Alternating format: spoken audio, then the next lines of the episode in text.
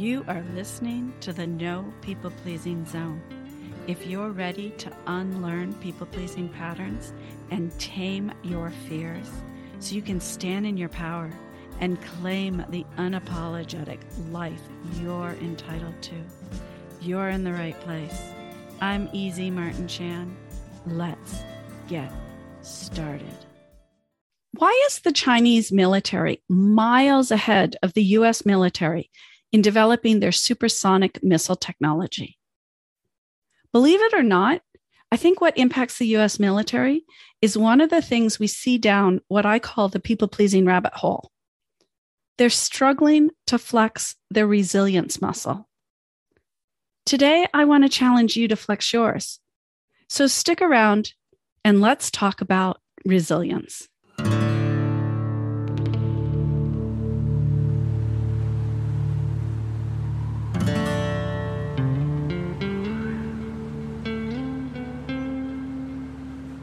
You have now entered the No People Pleasing Zone.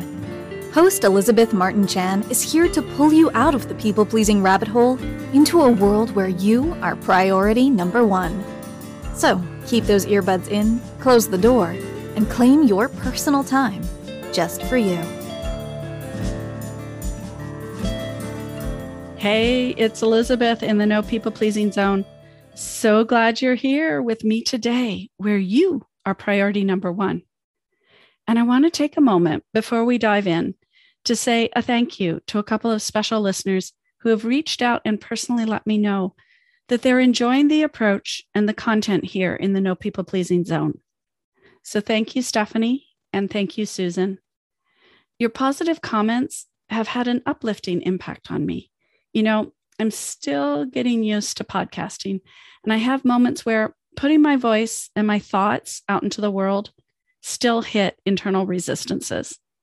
Some weeks the process can feel raw and vulnerable, not necessarily uncomfortable, but raw and vulnerable tend to hit up against a long established internal protective mechanism. Like last week when we explored reclamation of the word witch with our guests Isabel Lamar and Christy D. And I talked about my own thinking around self identifying as a witch. So I just wanted to, I just wanted to acknowledge Stephanie and Susan, your words were really appreciated. They landed in my heart. And I want to reflect that climbing out of the people pleasing rabbit hole can feel really lonely, isolating. And we all need to remember that it doesn't have to.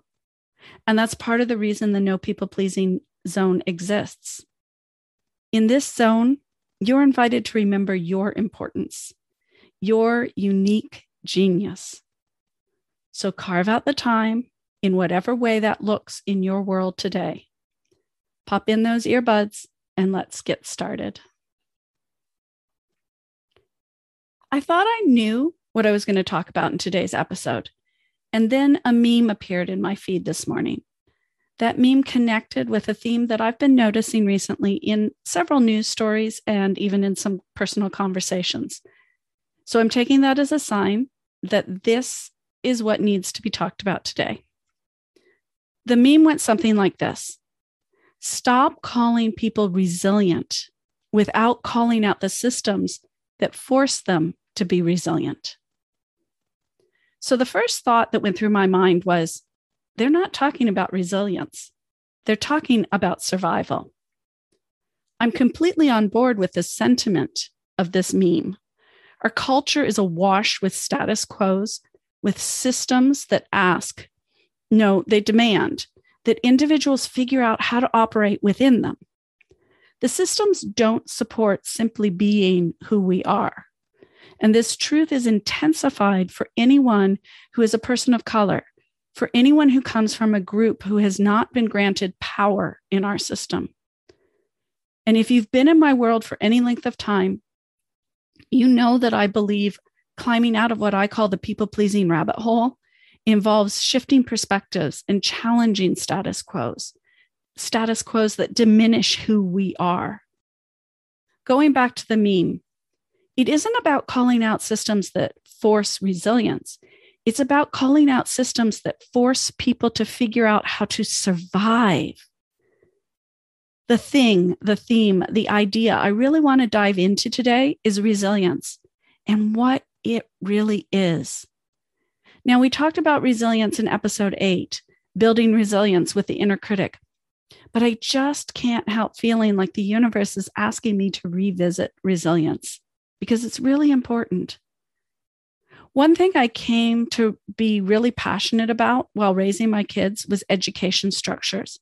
And the result was that my kids were homeschooled for a while and then they attended Montessori schools um, until, high, until high school. A few years back, my daughter's school had a parent evening dedicated to the concept of resilience. We really focused on the art and the science of how humans learn. Now, keep in mind that the context was a school where parents were learning, learning about how kids learn. We were being asked to explore the impact of allowing kids to learn through making mistakes versus learning through constant correction and having things done for them. And the importance of recognizing and understanding the potential messaging that's internalized when someone isn't given permission to explore and make mistakes. When you always have to demonstrate that you have the correct answer, there's no space for mistakes. There's no space for curiosity. There's no space for exploring. There's no space for failure being anything but viewed as negative. Mistakes and failures are perceived as negative. And this sense of negativity around mistakes is pervasive. But the science around learning, the science tells us over and over again that mistakes are a necessary part of the process of learning. Mistakes build resilience. The second half of that evening involved parents gathering in small groups and discussing. Now, our group had two sets of parents who had older kids, I being one of them, which brought a different perspective to the group. And I wish I could remember what was said, but the last thing that was said by the other parent with older kids made me have an aha moment. And that aha was there's a huge difference between survival and resilience. I went home and I did a bunch of research because I wanted to really tease out what we mean when we talk about resilience. And the interesting thing about resilience is that it's a word that refers to something very specific in physics. Resilience refers to the ability of a material to absorb energy and release that energy when it springs back to its original shape. It refers to the material's elasticity. Now, if you're anything like me, that science talk probably just lost you.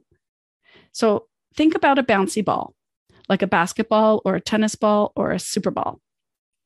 When that ball physically goes, what that ball physically goes through when it hits a surface is a depression of its shape, and then it recovers its shape, which causes a release of energy, making it bounce. That's the ball's resilience.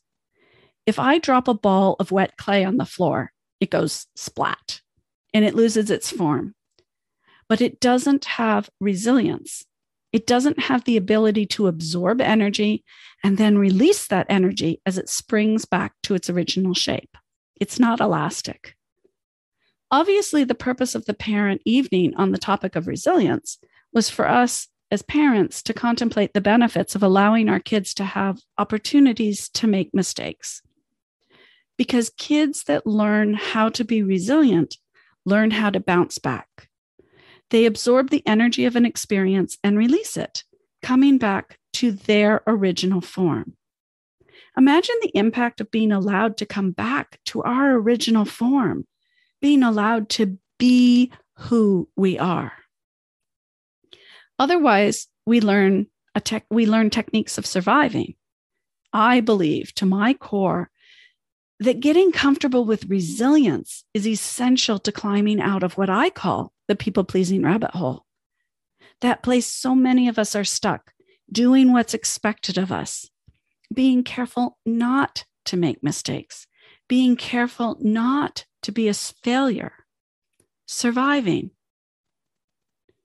The benefits of resilience are huge, not just as individuals, because it is a key to climbing out of the people pleasing rabbit hole, but also as a society. Recently, one of the top generals in the US military discussed the expanding military capacities of the Chinese. He pointed out that the Chinese had tested their supersonic missiles more than 100 times, while the US has only performed three tests. Now, I'm going to paraphrase what he said and hopefully not, repre- not misrepresent, but this is what I got out of what I read. He said that the US approach to developing the technology involves stopping and regrouping, taking a step back and looking at the overall, trying to understand the technology. He said he would prefer that the US would learn from making mistakes and keep going, not stopping. Because experiments and tests, both successful and the unsuccessful ones, are the backbone of developing highly complex critical technology. He wasn't intentionally talking about resilience, but that is in my opinion, what he was talking about. We've become so afraid of making mistakes, of failure, that status quo, that the status quo doesn't allow for building resilience on multiple levels. We have to be willing to call out the systems that make us balls of clay that go splat on the floor on individual and structural levels if you want to climb out of what I call the people pleasing rabbit hole, you have to be willing to learn to get uncomfortable, at least for a while, so that you can get comfortable being curious. Get comfortable exploring. Get comfortable making mistakes. You have to learn to flex your resilience muscles. So, I have a challenge for you. Where in your life right now are you uncomfortable to challenge some sort of status quo? It doesn't have to be big. When you're stuck down the people pleasing rabbit hole, really little things can feel too uncomfortable. Maybe it's where you want to eat out for dinner or order in. Do you always defer to someone else?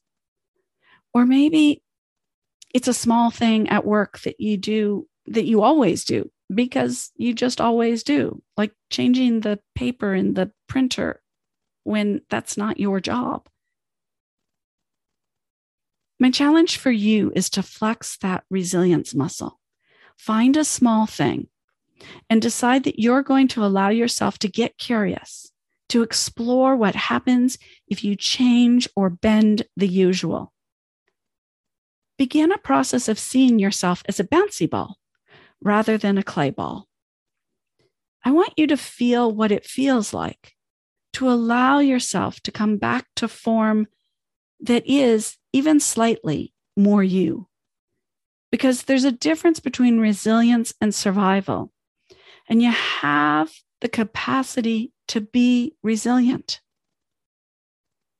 I'd love to hear about your experience. And you can message me at elizabeth at elizabethmartinchan.com. Thanks for joining me today in the No People Pleasing Zone. And remember, you are worthy, you are enough, and you are everything the world needs right now. I'll see you next time. If living outside of the people pleasing rabbit hole resonates with you, hop on over to reclaimingselfacceptance.com to receive your free copy of Adventures in Reclaiming Your Life Five secrets every people pleasing woman should know now. Don't forget to follow us on your favorite podcast app, and we love five star reviews too.